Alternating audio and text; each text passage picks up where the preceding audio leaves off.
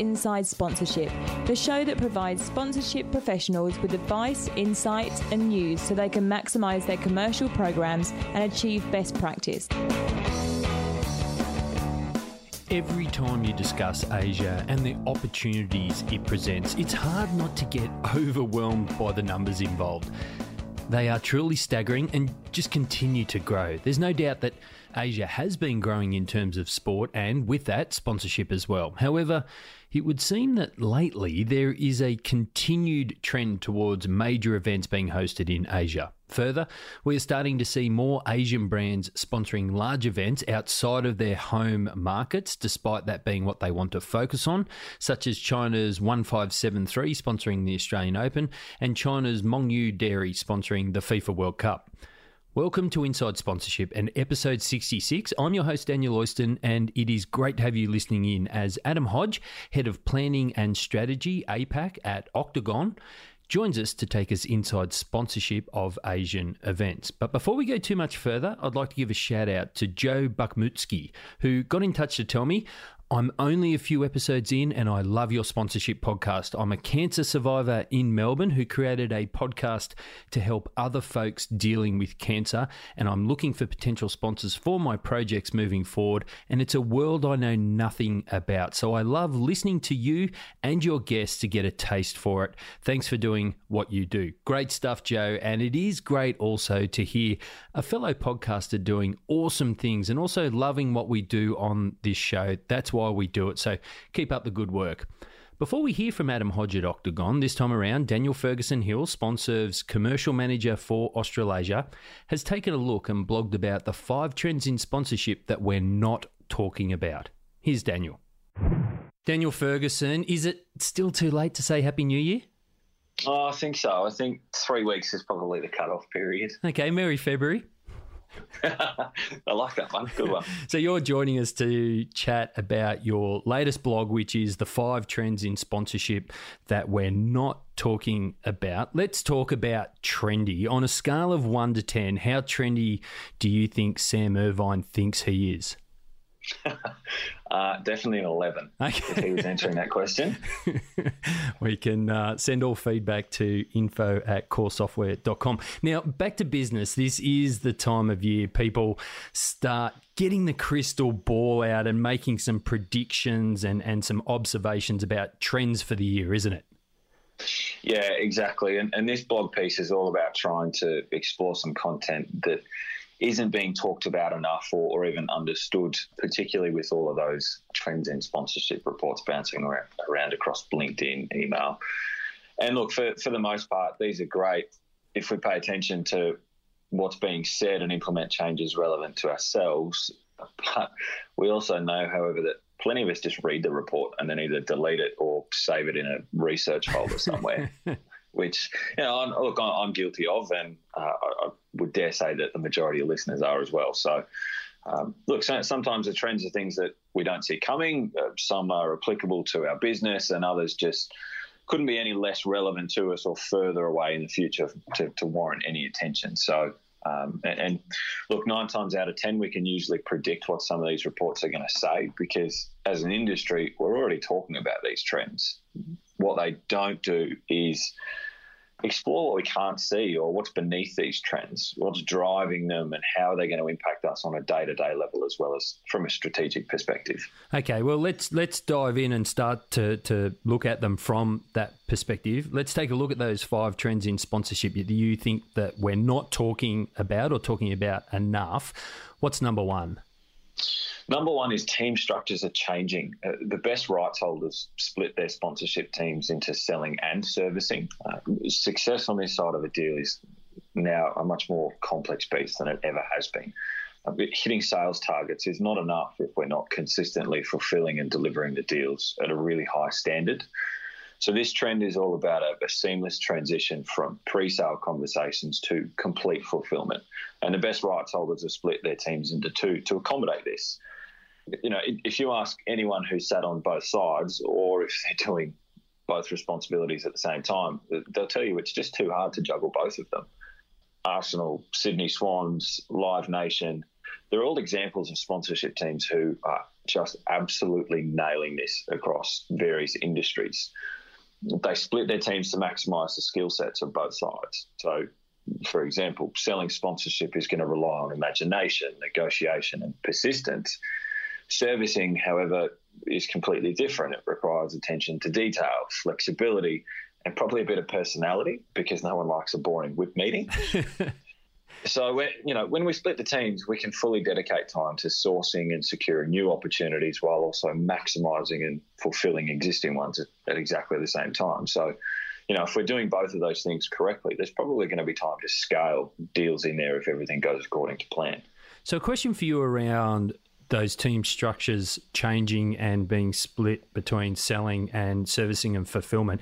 Is your observation of those people that are doing that and doing it well that the staff in those roles are much happier and content and focused because we know sponsorship managers in a lot of organizations have to both be selling and servicing at the same time and sometimes their focus and and attention might be split and they can't really focus properly on things individually. Are you finding that those teams that do split it are generally happier and more focused? Yeah, absolutely. And when they're split, you'll often find that time management as a skill is so much better when you're either focusing on selling or servicing. And then, you know, at the same time, the pressure is sort of a little bit less uh, if you're focusing on sort of one of those responsibilities rather than both at the same time because it's look we've all been there where you know you've got to go and find that new deal but at the same time you've got an existing sponsor that wants you to go and work on a new campaign. It's just you know there's not enough hours in the day. Mm. so that's that's the first one. Team structures are changing. What's number two in your view? The two is sponsorship strategies are just getting bigger uh, deals need more than one strategy and a handful of overarching objectives these days. Uh, we've seen this concept rear its head consistently, but it's probably not prevalent enough. Uh, even though it gets, you know, it, this speaks to both rights holders and brands at the same time. With sponsorship deals becoming more complex, there's an increasing need to develop sub strategies and objectives for each category within a sponsorship deal. Uh, for example, activations, experiential, digital, etc we can't expect to still bundle together different benefits and accepts that we'll achieve some cliche overarching objectives. Most of the time, a sponsorship deal for any brand will form part of an existing marketing plan that's either used to further leverage its reach, engagement, and exposure. So keep in mind that the use of traditional assets like ticketing or hospitality or advertising can't help a brand achieve the same thing a digital campaign or something experiential can. I think that's a great point because there's a lot of pressure on brands in their broader marketing to be showing return on objective and return on investment. And as that spotlight shines internally on the people that are responsible for those things, they're going to be looking to rights holders who they sponsor to help them get better return on investment and objective. And it's not, as you said, just about bundling things up and hope it achieves those cliche things that we always felt the brands felt good about achieving. It needs to be much more granular than that. So that's that's great. Sponsorship strategies are getting bigger. What's number three? Three is ownership of measurement is changing. Uh, put simply, brands need to take some ownership of sponsorship measurement. And I'm going to credit this to a podcast guest of ours that's coming up uh, in Adam Hodge because we were talking about this only last week. With most sponsorship deals, the rights holder owns the measurement and it's usually a budgeted expense whereby a third party conducts an audit of the portfolio and provides insights accordingly. Think Nielsen and Futures as an example. The fact that brands traditionally have no input into this process for me is just mind boggling, uh, simply because a rights holder can make a report, say whatever they want to. Uh, if a brand isn't measuring the deal as well, then they likely take this report as gospel. Uh, so the less involvement a brand has in that data uh, that measures success, the higher the risk. So, in, in an ideal world, brands can pay for their own research to then cross reference what's presented by the rights holder. But this can get quite expensive at the best of times. Um, a much easier and cost effective method is splitting the costs as part of the sponsorship deal. That way, neither party stands to gain more depending on what the data suggests. So, there's some very smart minds driving this trend from the agency space, which means the bigger brands are already thinking about this if they're not doing it already. And it is a dangerous game to play if you're the rights holder and you're only managing uh, that measurement and reporting. Because even if you're doing it with the right attempt, uh, intent, sorry, we're not suggesting that people uh, are trying to necessarily manipulate data when they're presenting it to a sponsor. But if they're not getting it right for whatever reason and there are mistakes in it that are non intentional, if a brand does decide to start taking ownership of measurement as well by themselves without interacting with the rights holder, then it could come to a head very, very quickly, couldn't it? Yeah, absolutely. And, and you know, we've touched on sort of a couple of these concepts in previous blogs and podcasts. That, you know, if, if a rights holder has a bad year, their first thought is to try and make that report look like they've had a good one. Uh, and then, you know, in the same breath that, you know, maybe if the rights holder and the, the brand are working together uh, on the report, then, you know, I would dare say throughout the year that they've actually achieved some some pretty good things together uh, because they're all on the same page. It's a good point. So the ownership of measurement is changing, and we need to actually, ironically, we all need to take ownership of it together as a, a joint responsibility. That's number three. What's number four? Four is the structure and need for sponsorship proposals are changing. as an industry, we send way too many proposals. uh, I mean, I was talking. I've been talking to a couple of brands recently, and some of them are telling me that they still receive printed proposals in the mail. Some don't have the right name, the right company, and more often than not, when a rights holder doesn't receive a response, they just send another one to someone higher in a position that they can find on LinkedIn. So, you know, you probably guessed already that this trend speaks loudly to, to rights holders. Uh, and it might sound a bit direct, but stop wasting time and resources creating that one magic proposal template that will go out to thousands of prospects they've seen it all before, and chances are you're not the only one who sent them a proposal in the past few weeks. Not to mention that most proposals will follow a similar pattern in promoting the rights holder the whole time, as opposed to focusing on what the brand wants to achieve and how they can help. So, this trend will probably help rights holders hit the rewind button. Um, they need to do an audit of their audience, who their members are, who their customers are, or, or who buys the products that they sell look at their purchasing habits, um, their behaviors, and also the categories that they currently sell in. Once they've found uh, an audience that they haven't connected with, then reach out to brands who are in this space and ask for advice. And note, I say advice, not pitch. Um, get specific on who you want to reach and why. Um, but if the conversations are constructive enough, then you're not going to need to create or send a proposal to get in the door you might get asked for something formal once you've started fleshing out ideas. However, this is something that really needs to be created via a brief from the brand and not just a stack of info slides. It feels like we talk about this point ad nauseum as an industry, but we still see it so much. When are people actually going to start listening? When are they going to change their behaviour? Do you think? it's a good question. It's a tough uh, one. I'm sure. I'm sure there's plenty of people on the brand side saying, "Please hurry up." Think that's a good point. I think that is a good point that there's people that you're wanting to connect with who are saying, please stop it. Please hurry up and change. And uh, any good marketer knows that they should listen and start with their audience. So that's number four. The structure and need for sponsorship proposals are changing, and there's a real thirst for it from the brand side. What's the fifth one and the last one? So five is probably the most important to a rights holder, and this is going to speak to you know people more in, in those exec roles. But the source of sponsorship revenue is changing. Traditional benefits are starting to leave big holes in budgets, and to frame this, the trend speaks directly to sponsorship sales versus sponsorship marketing, uh, and and that's a discussion seems to be a, a bit of a buzz theme at the moment um, in conversations, but if I'm a rights, if you're a rights holder listening, do a quick audit of all the sponsorship deals that you've signed in the past three years. Chances are that the revenue attributed to standard traditional benefits like ticketing, hospitality, and EDM advertising isn't as high as it once was. And the quick tip: the solution is not to up the ante and try and sell more. Brands are just not as interested in these benefits like they used to be brands spend a lot of time and resources staying up to date with their customers or members' needs and wants And to do this, they have to adapt how they connect and engage or, or sell their products. If they're doing it right, the benefits they re- receive through sponsorship will fall into their engagement strategies. So bef- before your next budgeting cycle starts, and if you're not doing this already, break your budget down by benefit category. Look at your hard costs to deliver each type, the value you sell them at, and even your margins. Highlight the top 10 benefits that have performed consistently over that three year period, and then highlight the bottom five that have either plateaued or declined over the same time. But straight away, you're going to gain insight as to where the bulk of the revenue comes from and what needs improving or replacing. And if you do need to replace benefits, make sure you consult your sponsors about their engagement strategies at the same time. This is going to give you some great ideas on what you can create.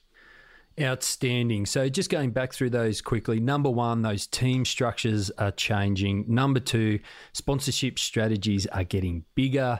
Number three, ownership of measurement is changing. Number four, the structure and need for sponsorship proposals are changing or have changed, and people need to change themselves. Number five, the source of sponsorship revenue is changing. How do we tie all that together, Daniel?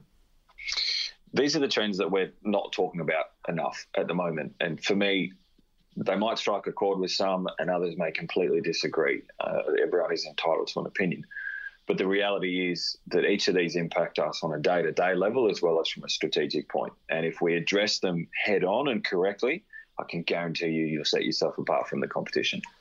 Excellent. Now, listeners, if you'd like to read through that in slow time, in your own time, just head along to sponserve.net, head to the resources section and the blog section under that where you can read Daniel's blog in detail. Daniel, any uh, trips coming up that you want to tell people about?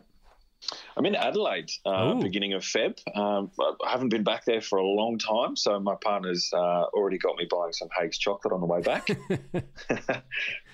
Very good. So if you're in Adelaide and you want to catch up with Daniel for a chat, a bite to eat, a coffee, just get in contact and I'm sure he will fit you in. Thanks for joining us. Thanks, mate. Good to chat again.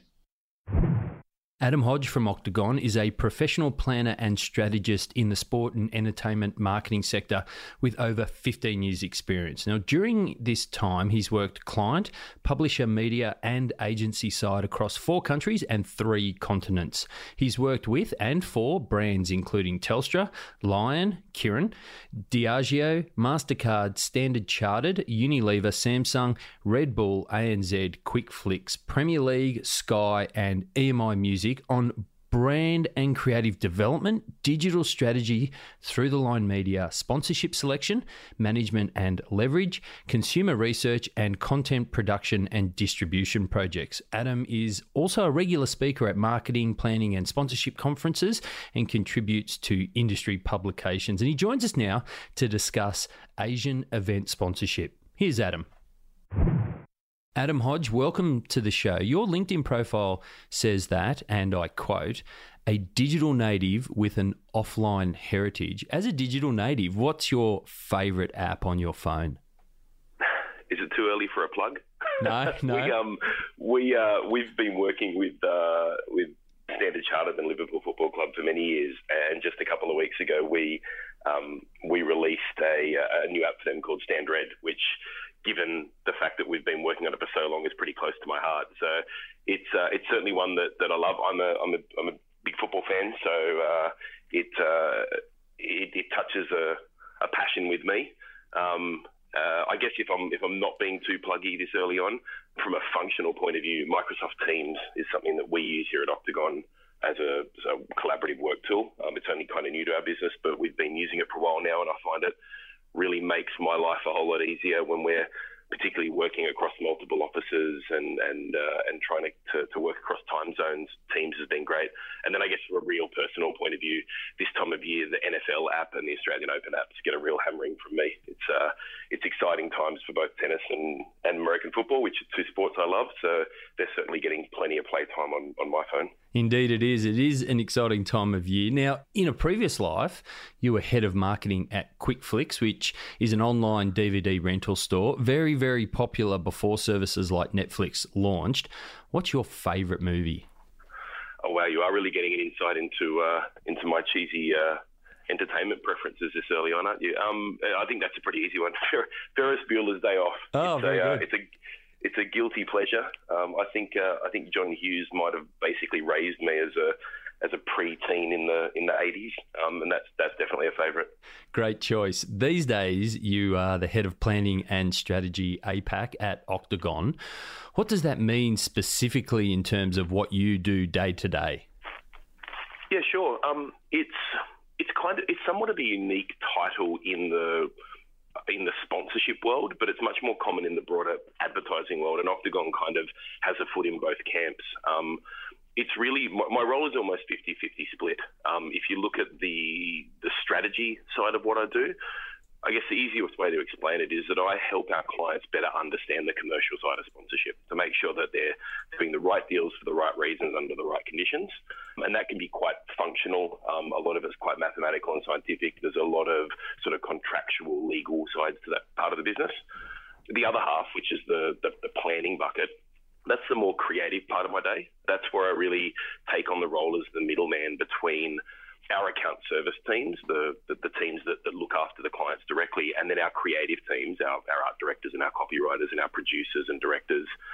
And that's where I add in kind of the research and the insight, which brings to life a client brief and helps us produce the most creative campaigns around those sponsorships. So whether that's helping our creative teams to come up with a great bit of information, a great stat, or a, a, great bit of insight that they can build a TV commercial around, or a series of branded content films, or whether that's a an activation on the ground, be it a, an event at the Australian Open at the moment, or maybe something at the cricket, or it could even go down sort of the, the digital and the corporate hospitality parts. But it's really bringing that initial spark of thought to our creative teams to then let them do what they do.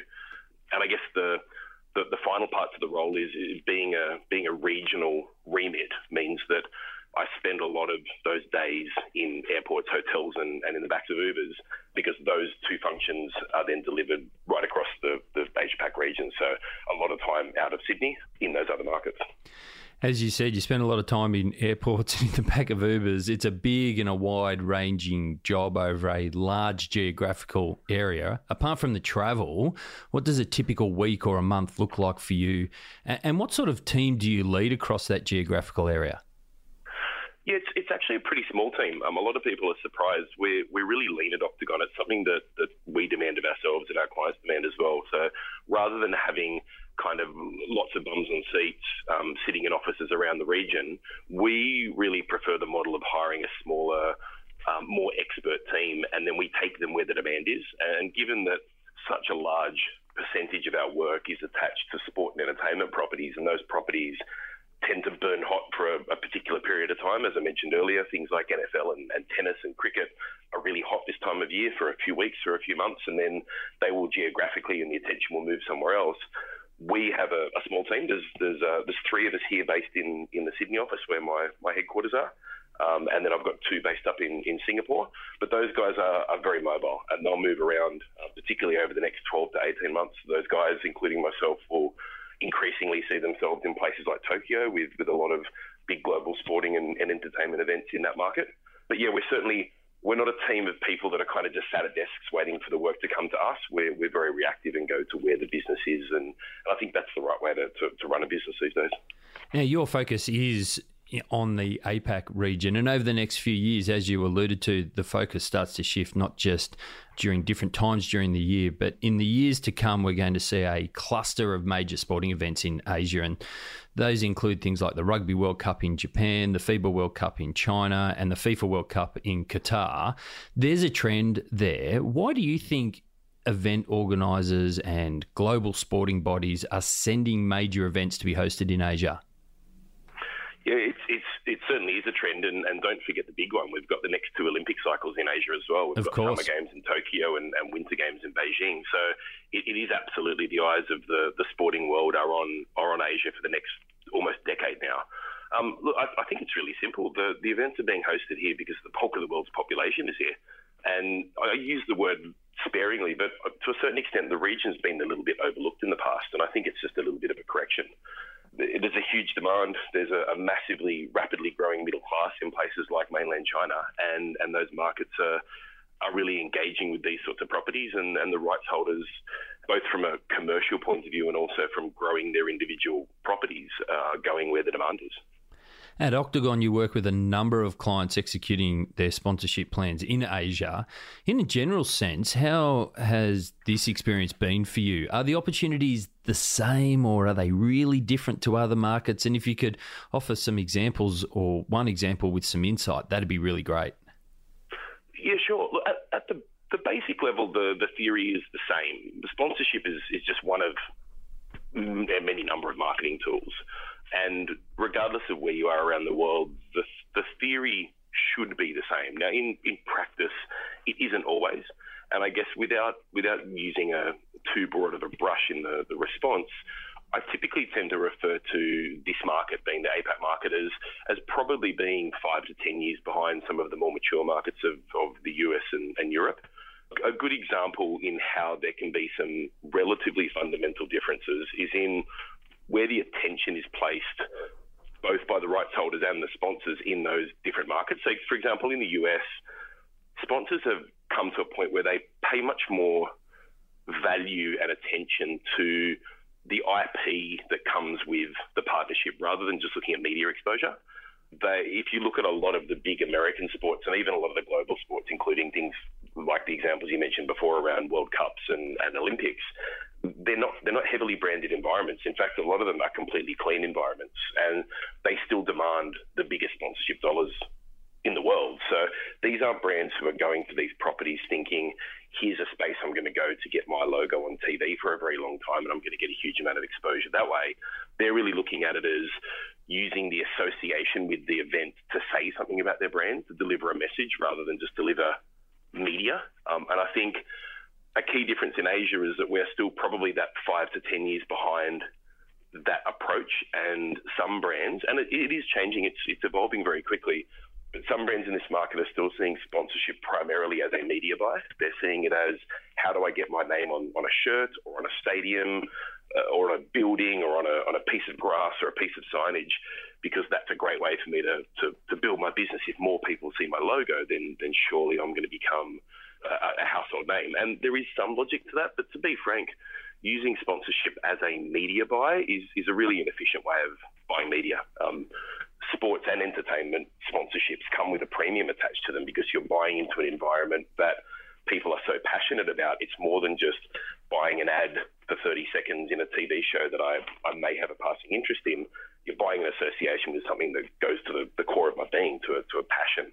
Um, so to just look at sponsorship as a as another media channel, the way you would a, a radio ad or an outdoor ad or a TV ad, is not only using it to its best, not using it to its best benefit, you'll also be paying a premium for that. And I think that that kind of at its core is is where the APAC market is starting to make some realizations that it, it is a channel that has its unique strengths and benefits, and it's not just about buying eyeballs; it's about buying the association that comes with these big events, big teams, big properties. In saying all of that, is it true then that you are forced to use different metrics in Asia as opposed to non-Asian markets, or do you try and use the metrics that that we use in non-Asian markets to try and draw them towards that change, or are they really just focused on the old school, traditional? This is the media exposure we got. Yeah, look, it's it's a good question, and it's a little bit circular because you're right. The I guess the traditional base metric for measuring the success of a sponsorship in this market is still media exposure. And that's typically calculated relatively simplistically how long your logo was on screen. We then calculate that as, as if you had bought a 30 second TV commercial, what would that have cost you? We add up all the seconds that were on screen, multiplied by the cost of that second to buy as an ad, and then you get a number. And if, if that number is bigger than the number that you paid the rights holder at the beginning, then simplistically there's a, a tick next to the partnership sophisticated sponsors don't stop there. It certainly is a measure that should be measured and will continue to be. And, and there's an entire industry with, with the likes of, of Nielsen Sport and Future Sport and Entertainment and Kantar and, and those guys who built very important, very successful businesses around understanding and measuring that. But at least, particularly here at Octagon, we like to talk about return on objectives rather than just return on investments.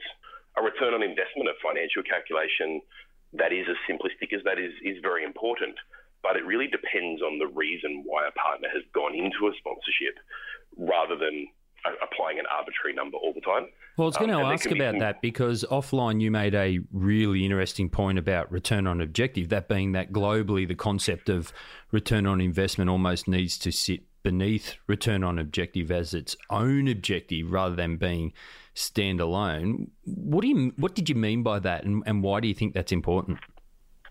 Yeah, look, it, think it comes back to the fact that historically the sponsorship industry as a as one of many sort of marketing verticals has been really bad at quantifying its own its own worth, I guess.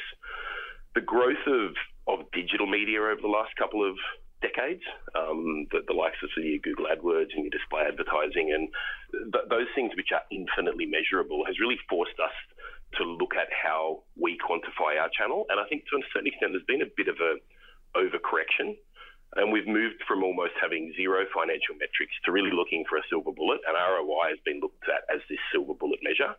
Whilst, as I said before, a direct financial return is really important and should definitely be one of the key objectives, I think it's important not to judge a partnership solely on that metric. There are many direct measures that are really important and also many that are less direct and a little less tangible, which is still really important. And that's why we talk about this idea of ROO, return on objective, with the investment side of it being one of those objectives, but not the only. So you can think of things like how does it impact on the brand? Um, is it helping us establish a particular message in market? Are there impacts on our staff? Does it make people more likely to want to work here, to stay here, to feel great about working here? Are there indirect things like can you attribute indirect sales through effective use of corporate hospitality? Staff pride, staff retention, all of these things are certainly influenced by these sorts of large scale partnerships, and sometimes they get kind of pushed to the side, and all that matters is how much time is our logo on the screen.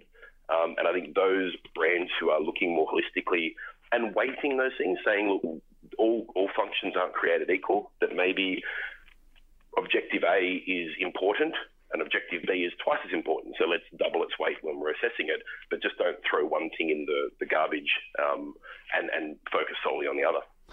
With that in mind, do you think you'll see brands adopting return on investment or return on objective as the most important metric for sponsoring a major sporting event in Asia over the next few years? Will they really change their focus from more around uh, logo time on screen? And are you yourself and Octagon really trying to push that and position that to them?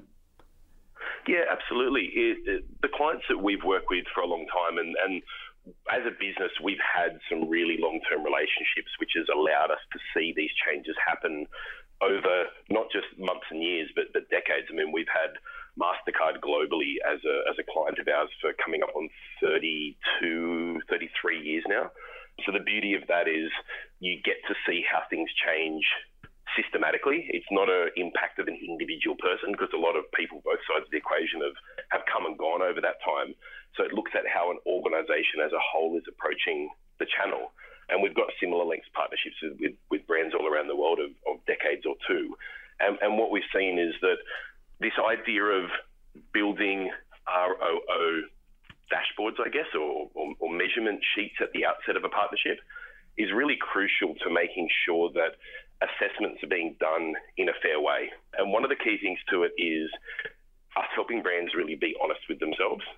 Sometimes the reasons why partnerships can be done, or one of the reasons they can be done, might not be, might not sound obviously like a typical corporate decision. And I'll, I'll give you an example. Um, it's not actually a client of ours, but it's a client that I had some exposure to uh, when I was based in our Singapore office. And, and I won't mention the, the brand names, that doesn't really matter to the story. But this was a, a large financial brand in Singapore and um, there was a, a, new massive stadium, a new national stadium, sports stadium being built in the country a few years ago. And the government was looking for a, a big naming rights partner of this big infrastructure investment. And they did the deal. And, and when we kind of, I guess, the, the pundits in the industry were kind of asking questions around did they pay the right? Did they overpay? Did they underpay? there was a, a, point made that one of the benefits that came with this partnership was that as the naming rights partner of this stadium, um, each year uh, on a particular day called National Day, there would be this big national parade where all the big government officials would sit in these stands and they would have parades of, of military and parades of, of school kids. And it was a very important day in the, the Singaporean calendar. And by being the naming rights sponsor of this venue, that organisation's president was seated to the right of the, the Prime Minister of the country. And the importance from a, a cultural and from a, a, status point of view of the head of this particular organisation being sat to the right of the Prime Minister was such that a large percentage of the deal was quantified upon that statistic. Now, it's very hard to put a financial measure against that. Now, obviously, it, it is important because it gives that organisation a certain status. It means that when that person goes to make a next phone call to close a big multi billion dollar funding deal, the person on the other end may take them more seriously, may be likely to take that phone call. It does have a legitimate business purpose, but it's kind of hard to, to quantify. Mm. How many millions of dollars do I pay for a seat for one day next to the Prime Minister of Singapore? And that's a hard thing for a company to sometimes put down on a balance sheet. So it's it's it's kind of an extreme example, but I use it as one because it's important that all of these things are quantified, and even the most intangible item, if you work hard, can still have some measure of of accountability.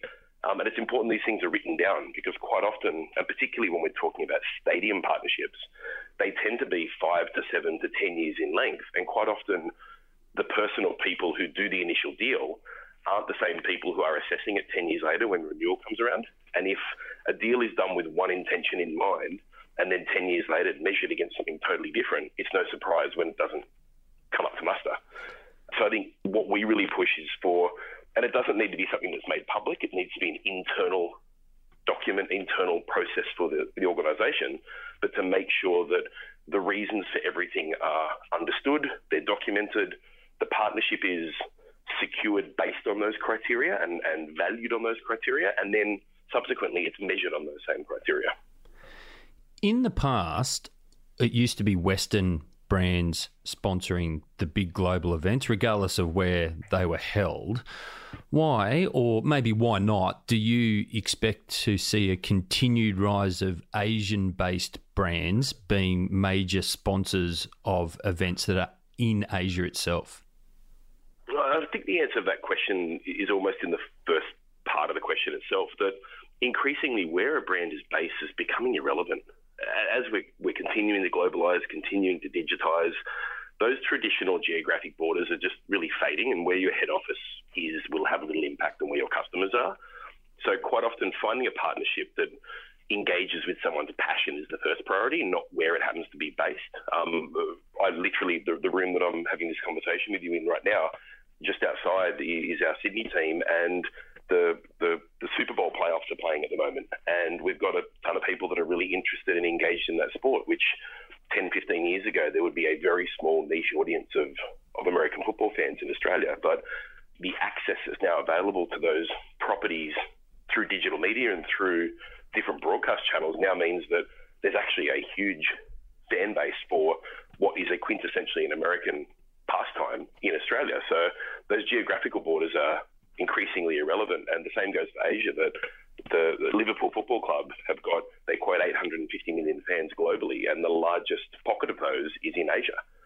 So it only makes sense that those brands who now see themselves as global sporting bodies are going to pay attention to the markets where their fans are, not just the market that they happen to physically have their stadium in for those brands that might not be that well established and they're trying to expand into different markets, are Asian based brands the best suited to be sponsors of large events in Asia, major events, to help them expand out of Asia? Or do these types of events, the major ones in Asia, pose better opportunities for brands in other markets to expand into Asia? it's an interesting question, and, and I don't think there is a simple answer. It's it's interesting looking just at the last World Cup in, in Russia. There was quite a number of global sponsors of the FIFA World Cup that if you were outside of China, you would have no idea what they are. One of them was a Chinese milk producer. The other was a, a mobile phone handset manufacturer that, unless you lived in China or India, you've probably never heard of before. But to those guys, it, it, it isn't. There's a component of it which might be about expansion outside of their traditional markets. And I'll give you an example of the Australian Open that, that is the reverse of this in a second. But a milk producer in China is probably not trying to look to sell their product to American markets. It's not terribly transportable as a product. Um, but they've looked at when you've got 1.3 billion people, you've got the, the, the largest population on the planet, then you're going to get the largest slice of a pie of any global event. Whereas it probably doesn't work as powerfully for a brand that's that's in a smaller country to, to consider global platforms. It's almost irrelevant to that Chinese brand that anybody outside of China sees their brand associated with the event because, in theory, they would be happy if only Chinese people watched that event. You're exactly right. Um, and I don't know how, if you watched any of the Australian Open over the last couple of days on TV, but those who have been would have probably noticed some pretty heavy branding of, of a number. It's 1573 on the, the, the signage around Margaret Court and Rod Laver Arena. And interestingly, I would hazard a guess that 99% of people who don't live in China have no idea what 1573 means. But for the, that brand, um, and the company's called Luzhou Laojiao, they're a, a, Chinese baijiu manufacturer, which is a, a, a spirit, an alcohol brand that is really only drunk in China. Um, very few people outside of that market have ever heard about the product, let alone the, the individual brand of that product. But that doesn't matter to them. They are really focused on generating additional awareness and, and even more so the prestige of being associated with a global event. That they're, as a brand, they're the third or fourth best known baijiu brand in China already. So it's not an awareness issue, but what it is is they want it to be seen as more premium, more sophisticated, more worldly. And the way you do that is to have a Chinese audience see this very local brand on the world stage of a global Grand Slam tennis event with Roger Federer in the foreground and, and one of the Williams sisters on the other side, it, it gives them very rapid status where a local consumer in China is thinking, well, wow, this is a prestigious brand that is sponsoring events outside of China. It's a, a really good example of the scale that these organisations are willing to go to in order to make that kind of a, a move. And interestingly, I can tell you while I, I, was diligently listening to your answer, I also quickly jumped on Wikipedia. So for the listeners, this is actually really interesting. The distillery dates back to 1573 in the Ming Dynasty, and it is the oldest continuously produced Chinese liquor, and apparently it is the favourite tipple of Chinese leader, China's leader. It is, and it's actually interestingly, it's the the category of liquor, which is called baijiu, is the largest single selling category of liquor in the world. It outsells vodka, it outsells rum, it outsells whiskey, and it's only drunk in China. So you can imagine the volume that must be consumed to, to outstrip these these global um, categories, and no one's ever heard of it. Yeah, it's amazing. It says here it's worth fifteen point seven five billion US dollars. Yeah. Okay, yeah, it's, so it's, it's amazing considering Western brands or non Asian brands, they want to engage in sponsorship in Asia because it's clearly a huge market. What are some of the misconceptions they have or the missteps they make when they first go into that market? Um, it really tends to be not an issue. And the reason why is that a lot of these Western brands that are looking at a market like Asia tend to be those quite sophisticated brands that have been on the global stage for a long time. I think actually what's probably more interesting is to almost look at the question in reverse, to look at when Asian brands are maybe looking into Western markets, what are the things that, that some of the errors that, that they can sometimes make simply because they haven't had that exposure in the past. And I guess a, a, couple of them is we touched on this earlier, looking at sponsorship as a media channel. Whilst on the surface it is, it is a way to get your brand exposed to a particular type of people at a particular time. It's it's a it's not a terribly efficient media channel if you look at it simplistically like that because of that premium that it covers for I guess paying for the passion that comes along with a platform like like sports or entertainment. Another trap that, that we've seen that are coming into the space somewhat fresh is thinking that the rights fee that you pay is all you need to budget for. We've seen this happen in the past where a partner will come in and let's just pick a number out of the air. They'll do a $10 million sponsorship deal. So as they're planning their next year or two ahead, they're budgeting $10 million a year for their sponsorship. And what they're not doing is remembering that for every dollar that you spend on the rights, you should, in a perfect world, you should be spending another dollar on leveraging those rights. And sometimes they think that buying the sponsorship is the job done, just like it would be you buy a TV ad, it costs you 10 million, you run it, and that's done. With sponsorship, you need to have a significant leverage budget behind you to make sure that you're taking advantage of those rights, that the rights themselves are not that powerful until you activate them. And probably the final thing is sometimes there's an expectation from less mature brands who are coming into sponsorship in, in in either direction, whether they're Asian going Western or Western coming Asian, is that sometimes there's an over expectation of how much work the rights holder is going to do for you, and that their job is to put on a great event. Their job is to to to celebrate the greatest tennis players in the world, or to have the, the largest football match, or to to play 15 massive concerts in stadiums. Their job is not to promote your milk company. They're certainly providing you with a platform in return for your investment.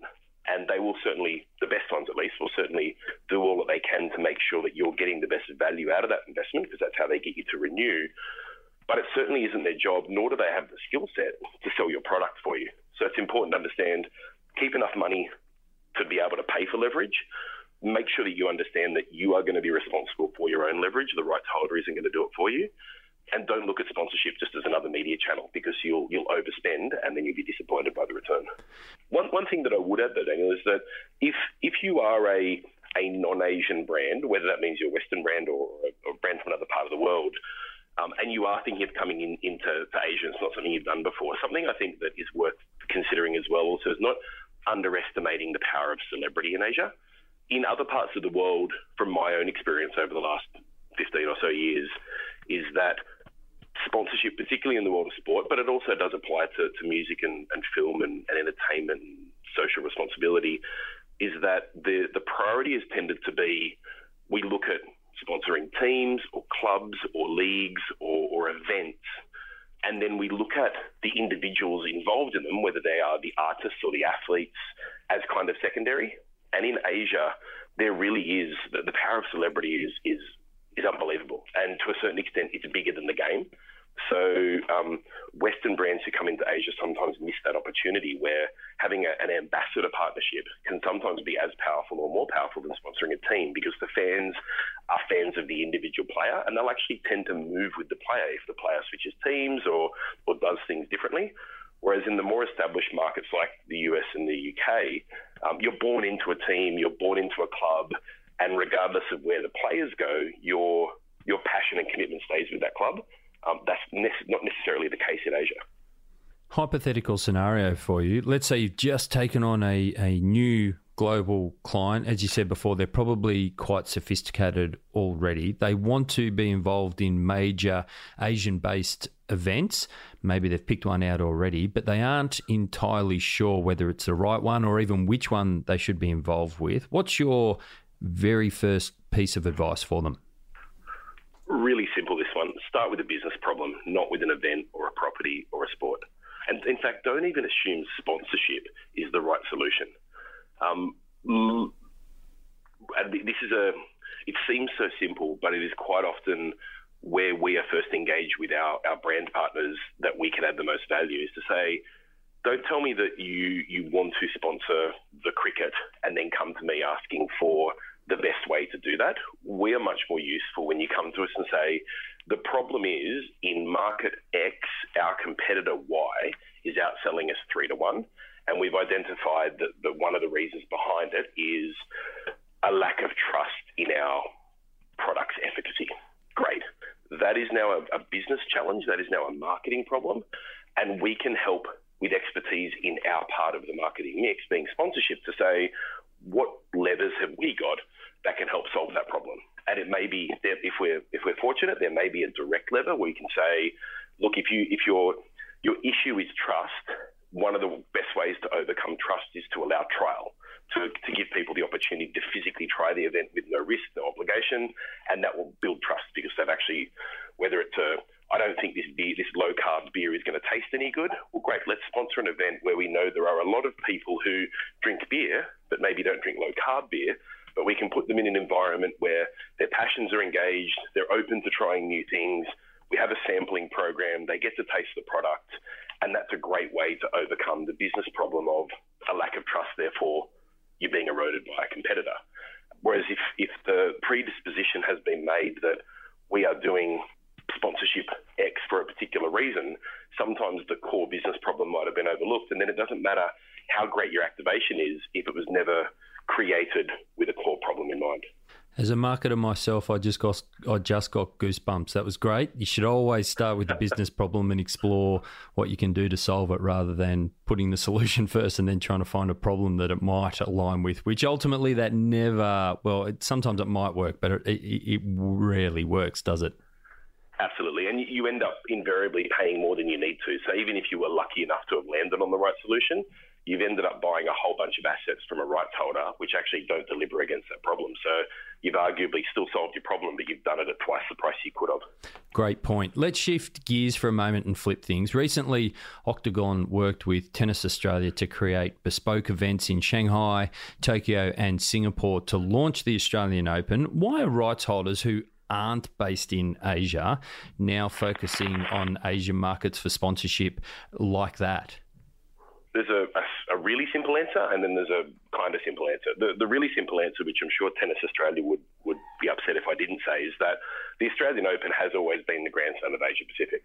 Whilst they've, they've removed that tagline from their logo when they did their recent rebranding, uh, it is considered by the, the, the sanctioning bodies, the fans, the players as the Grand Slam of the entire region, even though it has the word Australian in its title.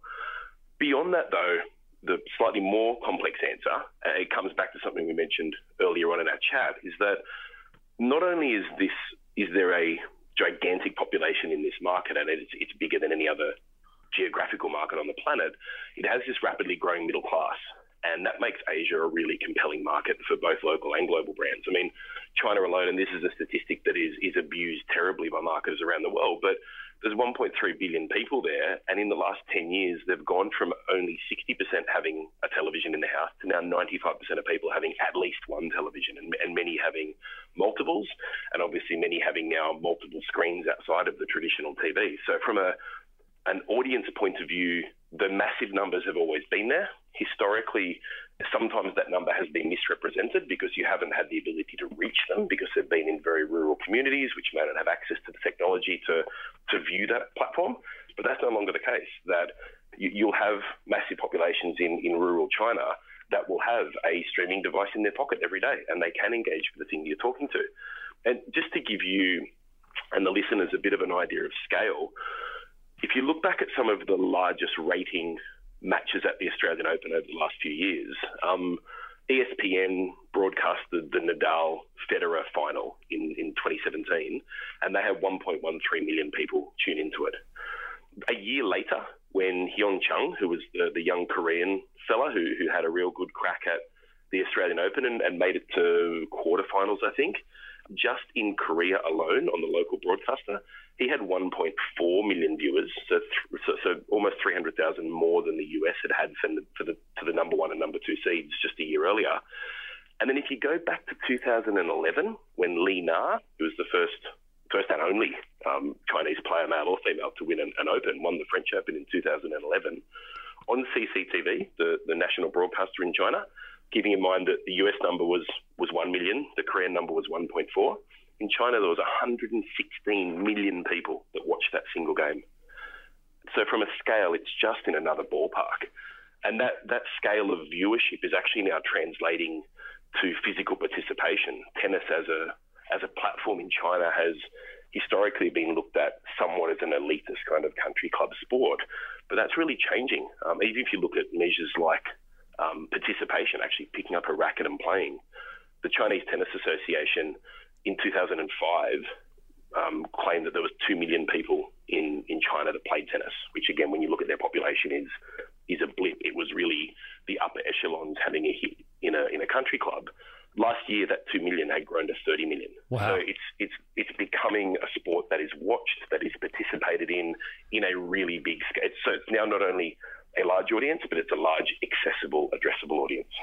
Great segue into my next question. It's a large, it's growing, it's accessible. How can brands who are sponsors of the Australian Open, or maybe they're thinking about sponsoring the Australian Open, how do they use an event like that, a global event, but one that's obviously held locally in a very short period of time, how do they use it to engage that huge audience in Asia when maybe they aren't an Asian brand themselves?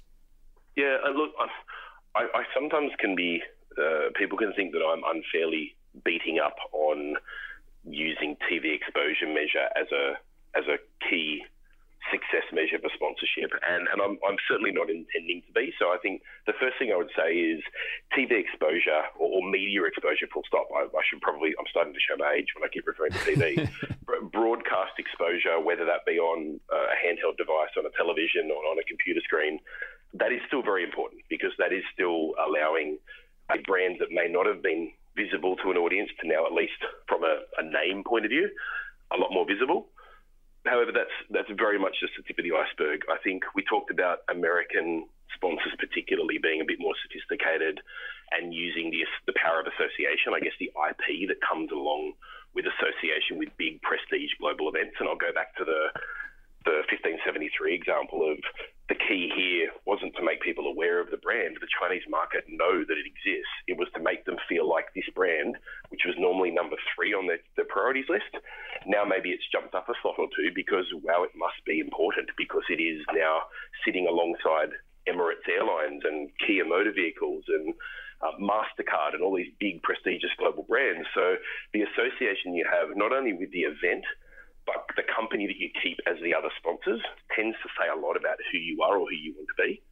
You, you I mean you reference the Australian Open particularly. It, it, as an event, whilst it does happen in Melbourne over a two-week period, it's part of a larger series which has events in other cities in Australia, in, in the Hopman Cup in, in, Perth and the Sydney International and in Hobart and Brisbane. But it also has satellite events in the lead up. It has wildcard events, and, and in fact, one of those is held in Shanghai. So there are opportunities that are of a smaller scale but are still associated with the larger event. And then there's obviously the simple things that have happened for time in memoriam but continue to be important. Things like sales promotions, buy a bottle, go into the draw, win tickets to Melbourne. You can't take 1.3 billion people to Australia, but you can certainly take a handful of them and then record, capture, demonstrate, and broadcast back their experience to those others, and they they kind of uh, they they have a, a better understanding of what it is like as a as a regular Chinese consumer to, to experience these events. What's been your favourite Asian-based sponsorship to work on, and why? The first one is I mentioned it at the outset: Standard Chartered Bank and their partnership with Liverpool Football Club. They've been a client of ours for oh, coming up on four years now, and it's just a really great example. that This is a bank that has the vast majority of its customers in Asia and Africa, and they're using a sponsorship of a club in the north of England to, to, to be their largest channel to these audiences. And it's a really good example, I think, of a brand who've used what on the surface could look like a weakness, being that remoteness from their partner, as a strength. And what they've done is that they've they've made their entire positioning of this partnership being about bringing the fans closer to the team that they love. They've identified the fact that there are 850 million passionate Reds fans around the world, and a disproportionately large percentage of them are in the same markets that the bank is operating.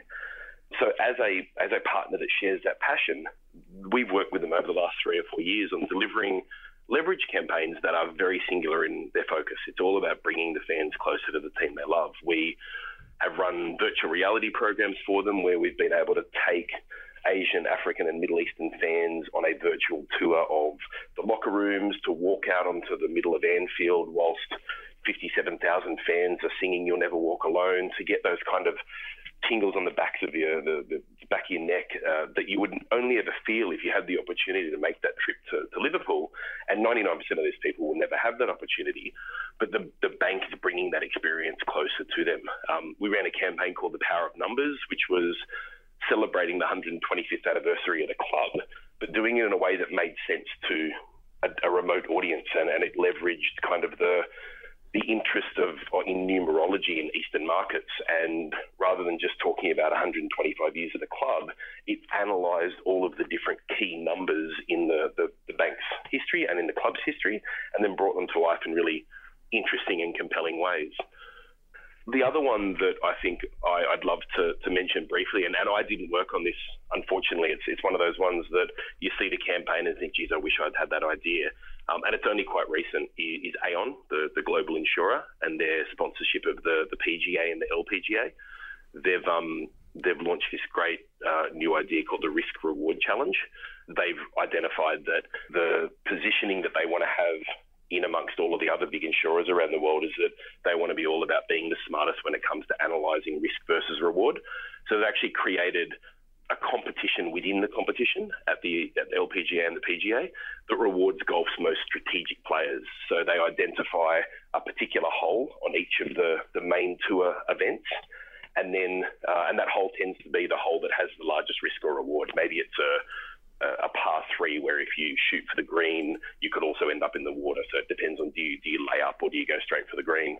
And then they aggregate all of those holes together at the end of the year. And then the male player and the female player who have the, the best scores against their handicap for effectively that um, risk reward challenge win a million bucks each, which is a, a, significant amount of money. And the great thing about it is that both the men's and the women's are both the same. So it's the first time in golf where um, there's been men's prize money and women's prize money that's been equal. So not only are Aon delivering a really interesting platform that talks to their brand positioning, but they're kind of challenging somewhat what the, the, the prize money the way that the, the tennis did a few decades ago.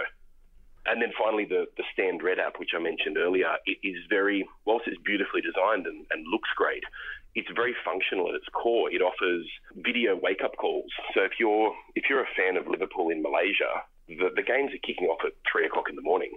So we give Malaysian fans the opportunity to program in where they are, what time zone they're in, and then 15 minutes before the game, we'll actually send them a video message, which is one of the players, and I mentioned before the, the importance of celebrity in in Asia, um, an actual player from the first squad will pop up like a Skype video call and wake them up and hey guys get ready. We're about to run on the field. Thanks for being a fan. We're going to bring it home for you today. And each of those messages customized to that particular game referencing the team they're playing really just bringing those fans closer to the, the, the team they love. If you could take over the sponsorship portfolio at any brand in the world. You get to choose with a view of engaging them in Asian based sponsorship. So that can be a situation where they maybe aren't in Asia at the moment, or maybe they are and you think that they can improve through some sponsorship. Which brand would it be and why? Hmm, interesting. Um, I think Amazon would be a really interesting one. And the reason I say Amazon is that and look, they are they do already have a little toe in the water um, in sponsorships, and not particularly Asian based at this stage. Um, I believe that they sponsor sort of a third level sponsorship with Bayern Munich and, and, and Real Betis in, in La Liga in Spain. Um, but what's interesting, I think, about Amazon is that they are a brand that could actually play in three different spaces in the commercial sponsorship world, for lack of a better term, that Amazon Prime is a broadcaster, and they already have broadcast deals where they're competing with the NBCs and the ABCs and the ESPNs and the Channel 7s and Channel 9s of the world as a broadcaster. Forget about sponsorship or anything else. They are in that part of the, the puzzle. Um, I also understand, and I don't know if this is, is has happened yet, but there's been talk about them getting into ticketing, so becoming effectively a supplier that that they could be competing with the likes of Ticketmaster and, and, and and StubHub and those kind of guys with becoming an, an online facilitator of purchase. And thirdly, the, the traditional component of, I guess, sponsorship as a as a brand, as a corporate partner, they're starting to already see some pretty aggressive competition from Alibaba in Asia, who are offering cloud cloud computing, which is a big part of the, the Amazon business. And with Alibaba now being in a, a, an official Olympic sponsor for the next couple of cycles, that's a brand that's investing billions of dollars into sponsorship. And and I would imagine Amazon would probably be wanting to make sure that they protect as best as they can that part of their business. So I think Amazon could be an interesting brand because they could be the first brand to do this real triple play, to be a broadcaster, a supplier, and a traditional sponsor all at the same time, all in a single deal. And I think that could be really interesting. Hmm, that is interesting. My mind's uh, ticking away. Adam, if the listeners want to find out more about Octagon and Octagon's work and how they can help them, or they want to connect with you directly, what can they do? Uh, easiest place, octagon.com. Um, that will take you through to the, the homepage, uh, and from there you can go to each of our different markets around the world to, to see what we're up to. We're pretty active on LinkedIn, so please, me personally and the organisation as a whole, very happy if anyone wants to reach out directly, adam.hodge at octagon.com. And then we're on all of the, the normal places you'd expect uh, at Octagon on Twitter. I'll warn you, it's a very US centric feed. So if you like hockey, baseball, and basketball, great place to go. And then at Octagon on Instagram if you want to kind of see the, the more fun side of the people behind the business. Outstanding. Adam Hodge, Head of Planning and Strategy APAC at Octagon. Thank you so much for taking us inside sponsorship in Asia. Fascinating chat. I don't know about you, but I get the sense that Asian brands may be behind other sponsorship markets in terms of their focus, in that they focus largely on media exposure as a measure of success, but get the sense that they will, in fact, change and mature much faster than the time it's taken the rest of the industry, and they'll actually catch up really, really quickly. Adam provided loads of great contact details at the end of the show there, so be sure to head to for those. That's a wrap for episode 66 of Inside Sponsorship. I hope you enjoyed hearing from our guests. And also, don't forget, if you'd like a shout out yourself, just like Joe did, just get in contact and I'll make that happen for you. We really do love to hear from you. Or if you're too shy, help make us feel special by leaving a review on iTunes. If you want to connect with me, you can do so on LinkedIn. Just search for Daniel Oyston or drop me an email at daniel at sponserve.net or on Twitter using the handle at sponserve. And if you want to connect with SponServe's commercial manager for Australasia, Daniel Ferguson Hill, you can catch him on daniel.ferguson at coresoftware.com or search for him on LinkedIn as well. Don't forget you can follow us on Facebook, LinkedIn, Twitter, and Instagram. Just search for SponServe. Until next time, I'm Daniel Oyston. Thanks for listening to Inside Sponsorship. Listening to the show. For more episodes and to subscribe to the show, search for Inside Sponsorship on Apple Podcasts, Google Podcasts, or wherever it is you listen to your podcasts. Also, for more free industry specific resources, including blogs, ebooks, white papers, and our Insights newsletter, head to coresoftware.com. Finally, be sure to follow Core Software on Twitter and LinkedIn.